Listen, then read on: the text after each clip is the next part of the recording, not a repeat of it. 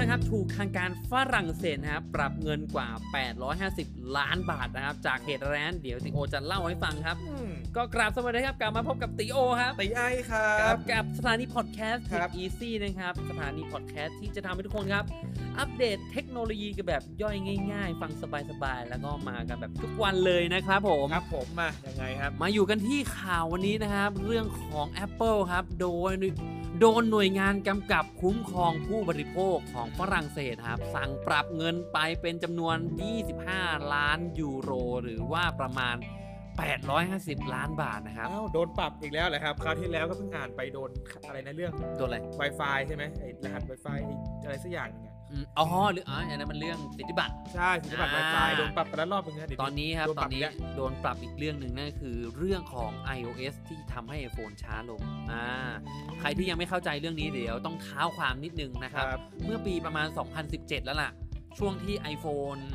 iPhone 7 คาบเกี่ยวไปสู่ไปอยู่ iPhone 8 นะครับ กำลังจะเปิดตัว iPhone 8อ่า มันไปอยู่ข้างช่วงคาบเกี่ยวเนาะ ครับยังไงครับ มันมีผู้ใช้ของ iPhone 6s ชื่อคนหนึ่งครับ ในอ่ากลุ่ม เว็บไซต์ Reddit นะครับผมครับพบว่า iPhone 6s ของตัวเองเนี่ย เฮ้ย ช้าลงผิดปกตินะครับ หลังจากอัพ iOS อืมอ้าว มันสาเหตุมาจากอะไรเขาก็ไม่รู้เขาก็ไม่หอนนแน่ใจแต่ว่าเขาได้มีการวัดประสิทธิภาพเครื่องของเขาก่อน แล้วก็เอามือถือ 6s ของเขาเนี่ย iPhone 6s ของเขาเนี่ย ไปเปลี่ยนแบตเตอรี่อ่าพอเปลี่ยนแบตเตอรี่แล้วก็เอามาเช็ค จริง ๆ คือคงไม่คงไม่ได้แบบว่าจะ จะตั้งใจจะทดสอบอะไรมากอืมก็ทดสอบเล่นๆ เก็บไว้เป็นข้อมูลจะเอามารีวิวลง YouTube อะไรอย่างนี้หรือเปล่าขำๆแต่กลายเป็นเรื่องขึ้นมาครับ เปลี่ยนแบตเตอรี่เสร็จปุ๊บ ความเร็วมันเท่าเดิม นั่นนั่นไง นั่นไง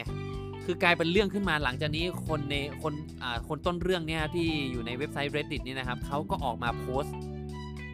สงสัยว่าเฮ้ยเหตุการณ์อย่างเงี้ยมันคืออะไรกันแน่นะครับผมมันเหมือนเป็นสอดคล้องกับทฤษฎีของคนสมัยก่อน ไม่ใช่คนสมัยก่อนหมายว่าจากรุ่นสู่รุ่นของผู้ใช้งาน iPhone มาสักระยะหนึ่งแล้วว่า เฮ้ยใช้ iPhone ไปสักระยะหนึ่งแล้วทำไม iPhone มันช้าลงช้าลงวะมันมันมันมีมันช้าได้ด้วยว่ะเฮ้ยเออเพราะอะไรเครื่องเก่าๆเนี่ยมันช้าลงเพราะอะไรอ๋อ นะครับคนจริงคนก็สงสัยมากันนานแล้วแหละอ่าแค่ยังนานไม่ๆมีเหมืใคอนรกันมาทดลองให้ดู แต่คนเนี้ยมันเป็นการทดลองไงอ่าก่อนหน้านั้นก็หาคำตอบไม่ได้ เออนะครับผมอืมพอเรื่องมันได้ถูกโพสต์ไปในโลกออนไลน์เสร็จปุ๊บ ปรากฏว่าครับผม ปรากฏว่าเว็บไซต์ TechCrunch นะครับผมก็เลยได้สอบถามกับเรื่องนี้ไปยัง Apple ตรงๆเลยว่า เฮ้ย เกิดเหตุการณ์แบบนี้อะไรไอ้แบบเนี้ยมันหมายความว่ายังไงเออ่าอส่งข้อมูลว่าอ่าทำการเช็คแบบนี้ไปก่อนแล้วแล้วไปเปลี่ยนแบตเตอรี่แล้วทำไมมันกลับมาเร็วเหมือนเดิมนะครับผม Apple ก็ได้ยืนยันนะครับว่าเหตุผลของเขาคือ Apple นะครับมีโหมดลดประสิทธิภาพของเครื่องจริง ๆ นะครับผมโดยที่จะมีผลกับเครื่องที่มีแบตเตอรี่เก่าในระดับหนึ่งเท่านั้น เหตุผลคือป้องกันนะครับไม่ให้เครื่องดับโดยไม่คาดฝัน และยืดอายุชิ้นส่วนอิเล็กทรอนิกส์ภายในเครื่องนะครับนะ Apple ได้อันนี้คือเหตุผลออกมาขงเขเลยนะอ่าเล่าให้ออกมาให้ฟังอย่างนี้ แต่ประเด็นมันอยู่ที่ว่าครับว่า ถ้าไม่มีคนคนนี้อืม ทดสอบแบบนี้ขึ้นมา เราอาจจะไม่รู้เลยก็ได้ว่า iPhone ของเราเนี่ย มันช้าลงเพราะอะไรนะฮะแล้วก็เราอาจจะคิดว่าเฮ้ย iPhone เราช้าแล้วว่ะ เราถึงเวลาต้องเปลี่ยนเครื่องใหม่แล้วว่ะเอ้ยอย่างเงี้ยมันเป็นการตลาดของเขาหรือเปล่านั่นั่นน่ะสิฮะนั่นน่ะสิมันเหมือนว่ารู้สึกว่าเออใช้ iPhone ไป 3-4 ปีเอ้ยมันเครื่องมันเริ่มช้าแล้วแฮะเออเออทำไมมันถึงมันถึงช้า กระตุ้นทำให้เกิดการแบบว่าอยากอยากซื้อัปเกรดเครื่องใหม่เออซื้อให้มันเครื่องใหม่เร็วๆกลับมาเร็วเหมือนเดิม ซึ่งจริง ๆ แล้วเนี่ย มันเป็นที่ iOS ไง มันไปเป็นที่ iOS ที่ออกมาแล้วแอบสอดแทรกฟีเจอร์ที่เขาอธิบายนี้ขึ้นมานี่ก็คือว่า เฮ้ย ถ้าแบตเตอรี่ใครเนี่ยเสื่อมสภาพใกล้เสื่อมสภาพมาก ๆ แล้วเนี่ย จะทำให้เครื่องมันใช้งานได้ช้าลงนะเนี่ยนะครับผม เออ จนทำให้ตอนเนี้ยโดนปรับขึ้นมา จนเรื่องแดงขึ้นมาจนทำให้หลาย ๆ คนเนี่ยโอ้โหตอนนั้นนะถามถามความรู้สึกของตีโอก็เหมือนกัน จากผู้ใช้งาน iPhone เนี่ยตั้งแต่มาทุกรุ่นเนี่ยรุ่นเลยนะอะก็มีความที่รู้สึกว่าเราก็ถามว่าชอบในแบรนด์ Apple ไหมแน่นอน เราซื้อทุกปีมันก็ต้องชอบอยู่แล้วครับอ่าแต่อย่างหนึ่งมันก็คือเอ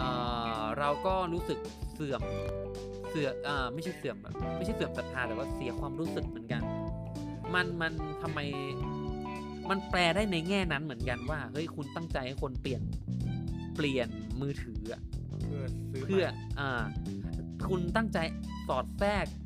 ซอฟต์แวร์บางอย่างมากับ iOS เพื่อให้คนเนี่ยเปลี่ยนมือถือเรียกง่ายๆภาษาง่ายๆวางยา เออ วางยา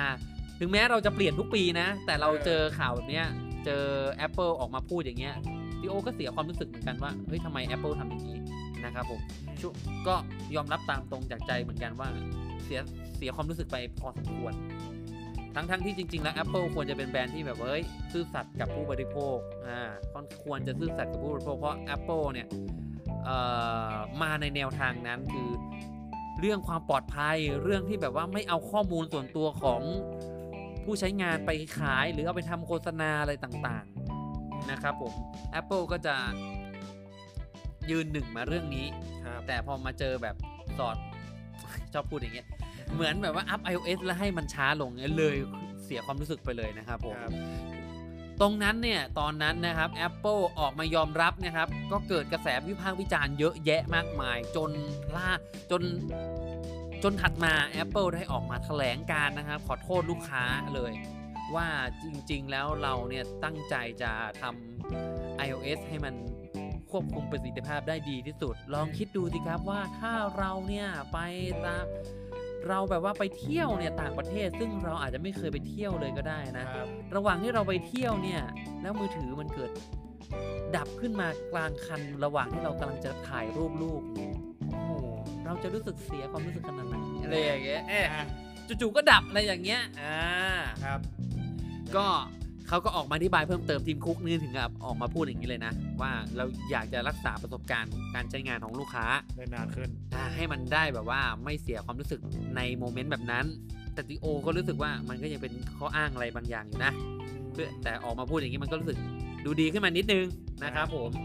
ก็ นอกจากออกมาขอโทษ แล้วก็ออกมาแถลงแบบนี้แล้วนะครับผมก็ Apple ได้ออกมาปรับลดค่าค่าเปลี่ยนแบตเตอรี่ให้กับตระกูล 6 6s กับมือถือรุ่นเก่ากว่านั้นนะครับ ลดราคาจากค่าเปลี่ยนแบตเตอรี่เหลือจาก 2,900 ให้เหลือ 1,000 บาทอ่าแล้วก็หลังจากนั้นก็ออกมาออกซอฟต์แวร์ iOS ขึ้นมาว่าจะให้ปรับ ประสิทธิภาพเครื่องไหมอ๋อออ่า ถ้าคุณไม่ยินยอม เครื่องมันก็จะเหมือนเดิมนั่นแหละ แต่ว่าแบตเตอรี่มันก็จะใช้งานได้เต็มสูบนะเออมันอาจจะดับกลางอ่าก็ต้องเข้าใจว่าอาจจะหมดเร็วหรือว่าก็ดับกลางคันเนี่ยอาจจะเกิดขึ้นได้นะอย่างนั้นก็เป็นทางเลือกให้คนได้ใช่เลือกครับผมมากกว่าที่จะยัดยัดเยียดใช่ห้เราเลยใช่ใช่แล้วมันกี่ปีแล้วอะที่คุณสอนสอน iOS มาแล้วไม่บอกเราอะเออถูกไหมนั่นสิแต่อะไรอะ SE 5โดน มันจะต้องมันตั้งแต่ iPhone iPhone เรื่องแรกแล้วสิ ใช่ไหมเออออกมากี่ปีแล้ว แต่เพิ่งเรื่องมันเพิ่งมาแดงตอน 6s ก็เลยต้องเฮ้ยจริงไหมลุนลานลุนลานอ่าเออใช่ไหมใช่ไหมมันควรจะออกมามีฟีเจอร์ให้เราเลือกเองว่ามันปรับประสิทธิภาพได้ อยากใช้ประสิทธิภาพได้เต็มที่แต่แบตลดเยอะหน่อย มีปุ่มปรับปรับปรับปรับเองอะเออนะครับผมก็ไม่ไม่เจอเรื่องเรื่องไม่แดงก็ไม่ไม่นะไม่ถ้าเรื่องไม่แดงก็คงไม่มี OS iOS แบบ ที่ปรับให้เราเลือกปรับเองออกมานะครับผมครับก็โดน 850 ล้านบาท เป็นค่าปรับไปนะครับ ต้องจ่ายให้กับคนที่เขาออกมาฟ้อง Apple ว่า Apple ทำไมสอดไส้ซอฟต์แวร์แบบนี้นะครับ ถ้าเป็นภาษาง่ายๆ อย่าง TI ก็บอกทำไมวางยาแบบนี้นะครับผมก็ใครฟ้องก็จะได้รับเงินเดือนไปเนาะแล้วก็ Apple ก็ต้องขึ้นข้อความอธิบายแนวทางปฏิบัติ บนหน้าเว็บไซต์ของ Apple ในฝรั่งเศสเป็นเวลา 1 เดือนนะครับผม อันนี้ก็เป็นเรื่องราวที่อ่าเกิดขึ้นมาแล้วก็โดนปรับ 850 ล้านบาทนะครับครับ ยังอยู่กับกันเรื่องของ Apple กันต่ออีกสักหน่อยนะครับ แต่ว่าเป็นเรื่องของสถานการณ์ไวรัสอู่ฮั่นอืมนั่นก็คือนิเคอิครับเขารายงานเกี่ยวกับเอ่อแหล่งข่าวนะครับ ว่าสายการผลิตชิ้นส่วนของ AirPods และก็ AirPods Pro เนี่ย อาจจะไม่ทันความต้องการนะเออแค่ตอนนี้ก็หายากนกำลังจะพูดเลยแค่ตอนเนี้ยก็ของก็ขาดตลาดกันรัวๆนะครับผมใช่แอร์โดยเฉพาะ AirPods Pro เนี่ยโอ้โหขายดีใครดีใครดีใครดีไอหูฟังระดับราคาเป็นหมือเกับหมื่นนี่มันอะไรจะขายดีขนาดนั้นเนี่ยในไทยนี่คือไม่มีหลายคนสั่งออนไลน์ในไทยนี่รอเป็นเดือนอะโอ้ไปโหตามล่าหาจากต่างประเทศมาเลยขนะนาดนั้นเลยเหรอ ครับ นอกจากขายไม่ดีเอ้ยไม่ใช่ขายไม่ใช่ขายไม่ดี นอกจากขาดตลาดแล้วนะครับ อ่ายั ยังจะขาดตลาดเพิ่มไปอีก เพราะว่าอ่าโรงงานประกอบการผลิตทั้ง AirPods แล้วก็ AirPods Pro นะครับผมสั่งห้าม ถูกคำสั่งครับห้ามเดินทางข้ามเมืองนะครับ หรือว่าสั่งให้ปิดโรงงานชั่วคราว เพื่อป้องกันการระบาดของไวรัสโคโรนานะครับผมโอ้ก็แย่เลยนะหยุดอืมหยุดประกอบอะหยุดผลิตออกมาเลยก็สุดอืมนะครับ ขาดกว่าเดิมแน่นอน นอกก็จริง ๆ แล้วก็ขาดตลาดไปในหลายประเทศนะครับ ข่าวนี้ออกมาก็ทำให้คาดการณ์ว่าน่าจะขาดตลาดหนักไปยิ่งกว่าเดิมนะครับผมเพราะว่าของเนี่ยมันมันอาจจะผลิตในหลายหลายๆเมืองแหละแต่กำลังการผลิตในเมืองเมืองเล็ก เมืองที่อยู่ในอู่ฮั่นเนี้ยก็อาจจะหายไปหายไปอ่าอาจจะมีผลิตได้บางจำนวนเท่านั้นก็จะ ให้ให้เราได้รู้ว่ามันจะช้าลงกว่าเดิมอืมอีกนะถ้าใครสั่งซื้อไปแล้วอะไรประมาณเนี้ยเนาะนะครับผมอันนี้ก็เป็นเรื่องที่ดีโอเอามาฝากเพื่อนๆนะครับส่วนพี่ไอซ์เป็นไงบ้างครับ วันนี้ครับมีเรื่องเจ๋งๆเกี่ยวกับวงการรถยนต์เอออย่างนี้ดีครับต้องวงการรถยนต์นี่เออชอบฟังมากครับเป็นไงนะบ้างเป็นเกี่ยวกับเรื่องของแบรนด์ที่ขึ้นชื่อเรื่องของรถไฟฟ้าครับผมรถเกี่ยวกับพลังงานสะอาดรถไฟฟ้ารถที่เอ่อมีเทคโนโลยีเจ๋งๆ อย่างเช่น เอ่อเขาเรียกว่าอะไรรถอะไรที่ซัมมอนออกมาเองขับเองอะไรประมาณเนี้ยมี AI ในการขับให้จนะริงๆครัอ่าบนไปหลายรอบแล้วแหละแต่ไม่เออทำไมเพิ่งมาโฆษณาวันนี้เออนะนะครับนั่นก็คือแบรนด์ที่ชื่อว่า Tesla นั่นเองครับครับผมตอนนี้เขาได้แง้มๆเกี่ยวกับเรื่องของสิทธิบัตรใหม่ที่เขากำลังจะคิดค้นออกมา ไม่เชิงแง้มๆหรอกไม่แง้มหรอกมันจะเป็นอย่างนี้ เวลาคนจดสิทธิบัตรใช่ไหมสิทธิบัตรผ่านเนี่ย เขาจะมีหน้าเว็บไซต์เลยเพื่อประกาศว่าสิทธิบัตรเนี้ยได้รับการอนุมัติแล้วอ๋อมันคนทั่วไปสามารถเข้าไปดูได้ โชว์เลยนะ โชว์ลาเลยแหละใครไปค้นหาเนี่ยก็ค้นหาได้เหมือน Apple เนี่ยสิทธิบัตรเนี่ยของ Apple เนี่ยเขาก็จะอ่าไป ไปค้นหาได้กันได้แบบถ้าอันไหนได้รับการอนุมัติแล้วนะมันเพราะอะไรรู้ไหมเพราะอะไรรู้ไหมอันครันี้บอันนี้แนบความรู้ให้นิดนึงเพราะว่าการ การสร้างสิทธิบัตรต่างๆเนี่ยมันคือการพัฒนาต่อยอดอืมถ้าเราอะไม่รู้ว่าเราสิ่งที่เราพัฒนาเนี่ยเทคโนโลยีของเราที่เรากำลังพัฒนาอยู่เนี่ยมันไปมันมีอยู่แล้วหรือเปล่าเนี่ยมันอาจจะทำให้คนพัฒนา มันทำซับซ้อนอ๋อเพราะฉะนั้นเขาจะต้องเปิดสิทธิบัตรให้คนทั่วไปได้เข้าถึง แล้วถ้ามีไอเดียอะไรมากกว่านี้ สามารถต่อยอดได้ ก็ไปจดสิทธิบัตรเพิ่มเติมเข้าไปอีกอ๋อออ่าอย่างงี้ ไงใช่ไหมอันจะนี้ได้ก็จะเพื่อที่จะได้สิทธิบัตรไม่ชนกัน เออ อ่าใช่ไหมเอ้ยเราเคยคิดมาแล้วนะอืมนี่เราบงคนกำลังคิดใช่กำลังคิดอยู่กำลังเริ่มใช่คิดจะได้ไปเช็คได้ว่าเอ้ย อันนี้คนนี้คิดมาแล้วนะ ในเรื่องแบบนี้เราก็อาจจะทำในทางเดียวกันแต่อาจจะต่อยอดไปอีกอ่าแบบหนึงเนี่ยเนาะใช่ครับผมสิทธิบัตรโอเคมันเกิดมาเพื่อ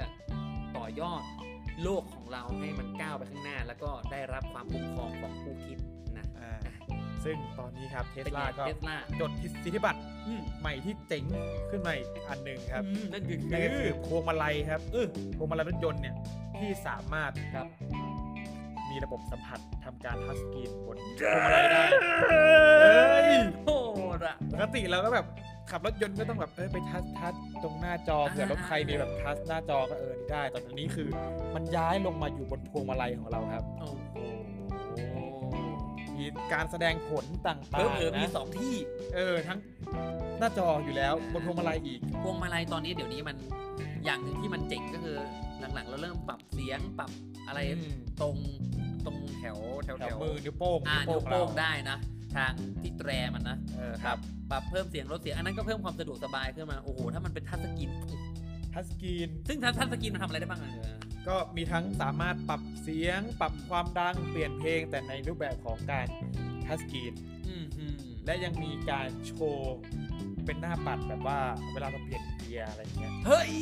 เออไม่ใช่แค่แค่ทัชสกรีนอย่างเดียวมีโชว์หน้าปัดด้วยจริงโอ้โหเท่ว่าแตะแตะปุ๊บมันก็จะมีระบบมีหน้าจอด้วยเออใช่อาจจะเป็นโอ้โหแตะแล้วก็รู้สึกความสั่นแบบเวลาเราแตะบนสมาร์ทโฟนแล้วมีสั่นๆอะไรอย่างเงี้ยอืมอืมอืมอืมอืมมีหน้าจอให้ดูด้วยก็ถือ ว่าโหดมากนะครับเท่แล้วก็ยังสามารถแบบตั้งค่าว่าเราจะสามารถควบคุมความเร็วอะไรยังไงได้นะครับบนพวงมาลัยไปเลยอะฟังก์ชันมันมีอะไรบ้าง เช่น เปลี่ยนเพลง อ่า อ่า ปรับความดังของลำโพง อ่า มีโทรเข้าออกได้ด้วยนะ เพอ่าราะว่าโอเคมันเป็น AI ต่างๆนะแล้ว ก็รวมไปถึงตั้งค่าควบคุมความเร็วอัตโนมัตินั่นแหละ เพราะว่ารถของเขาก็สามารถเป็นเนอะระบบอีโคของเขาอะ ของของเทสลาเขาเป็นระบบอัตโนมัติแทบจะทั้งหมดแล้วขับอืมก็ขับอัตโนมัติอะไรอย่างเงี้ย แล้วยิ่งปรับทางพวงมาลัยได้ก็ยิ่งง่ายเลย สบายเนอะสบายมากเลย ที่สำคัญมันอย่างที่บอกไปนั่นแหละ เวลาเรากดกดเข้าไปจะรู้สึกว่ามันสั่นๆแล้วก็มีเสียงยืนยันกลับมาด้วยกับผ่านทางแตะหน้าแล้วจอถ้าแตะ กดกดๆแล้วมันแบบสั่นสั่นสั่นสั่นนี่มันจะน่าจะคล้ายๆกับของพวกอย่างไอโฟนเนาะมันที่แฮปติกทัชแตะเออแตะเสร็จปุ๊บใช่ ให้แล้วรู้สึกว่าเฮ้ยนี่แตะอยู่นะมันมันทำให้ได้ฟิลการสัมผัสเพิ่มมากขึ้นใช่ใช่ใช่นั่นแหละ สิ่งหนึ่งที่ที่มันที่มันจะเจ๋งขึ้นมาก็คือตรงนี้แหละ มันพอมันตอบสนองเนี่ยทำให้คนผู้ใช้งานเนี่ยรู้สึกว่าเรากำลังทำอะไรอยู่ เออ นะครับผม ก็เป็นเรื่องที่ว่าเจ๋งแหละ แต่ก็ยังยังเป็นสิทธิบัตรอยู่อืมเนาะนะครับผมรก็อดูรอดูรอติดตามกันต่อไปนี่ก็เป็นเรื่องล้ำๆนะครับที่ตีโอเอามาเล่าให้ฟังในวันนี้กับตีไอนะครับครับได้มาอัปเดตกันนะครับผมใครที่ชอบเรื่องราวแบบนี้นะครับ ก็อย่าลืมติดตามพวกเราทางทาง Spotify Podcast Google Podcast หรือ ว่า Apple Podcast นะครับ ค้นหาคำว่า Tech Easy นะครับผมอ่าหรือว่าใครที่สะดวกทาง YouTube นะครับ ก็มีช่องทาง YouTube Channel Tech Easy ไว้เหมือนกันล่าสุดมีช่องทางใหม่ชื่ออะไรนะครับไอ้ทาง Blockdit Blockdit Blockdit นะครับ ค้นหาคำว่าอติรีวิวนะครับผมก็สามารถไปฟังพอดแคสต์ของ Tech Easy ได้นะครับ โดโดยที่ในบล็อกดิเนี่ย มันเจ๋งตรงที่ว่าเพื่อนๆทุกคนนะครับ สามารถมาคอมเมนต์ เล่าให้ติโอฟังได้ว่าเฮ้ยชอบเรื่องนี้หรือรู้สึกยังไงกับเรื่องนี้ได้ โอ้โห ล่าสุดล่าสุดอะเอาไปโพสต์แล้วแล้วก็ มีคนมาคอมเมนต์กลับเรารู้สึกสนุกมากเลยได้อ่านว่าเฮ้ยขอบแต่ละคนก็จะมีขอบคุณมากหรือว่าเรื่องนี้น่าสนใจมากเออเรารู้สึกอ่านแล้วมีกำลังใจเออเหมือนว่าเราไม่ได้แบบพูไม่ดพูดด้วยความอย่างเดียวเหมือนมีคนเออมาเออตอบกลับกับเราด้วยใช่เนาะใช่ใช่ครับผมครับ ช่องทางอื่นก็ YouTube นะครับผมถ้าใครอยากติดตามการรีวิว หรือว่าอัปเดตเอ่อเทคนิคเจ๋งๆนะครับครับทางเรื่อง iPhone มือถือต่างๆ ก็ติดตามได้นะครับ ค้นหาคำว่าอติรีวิวนะครับผมหรือว่า Facebook Fanpage อติรีวิวก็ไปติดตามกันได้นะครับ ใครจะดูทางไหนดูได้จากทุกช่องทางเลยนะครับผมสำหรับวันนี้ติโอและติไอซ์ต้องขอตัวลาไปก่อนแล้วกันนะครับ สวัสดีครัสวัสดีครับบ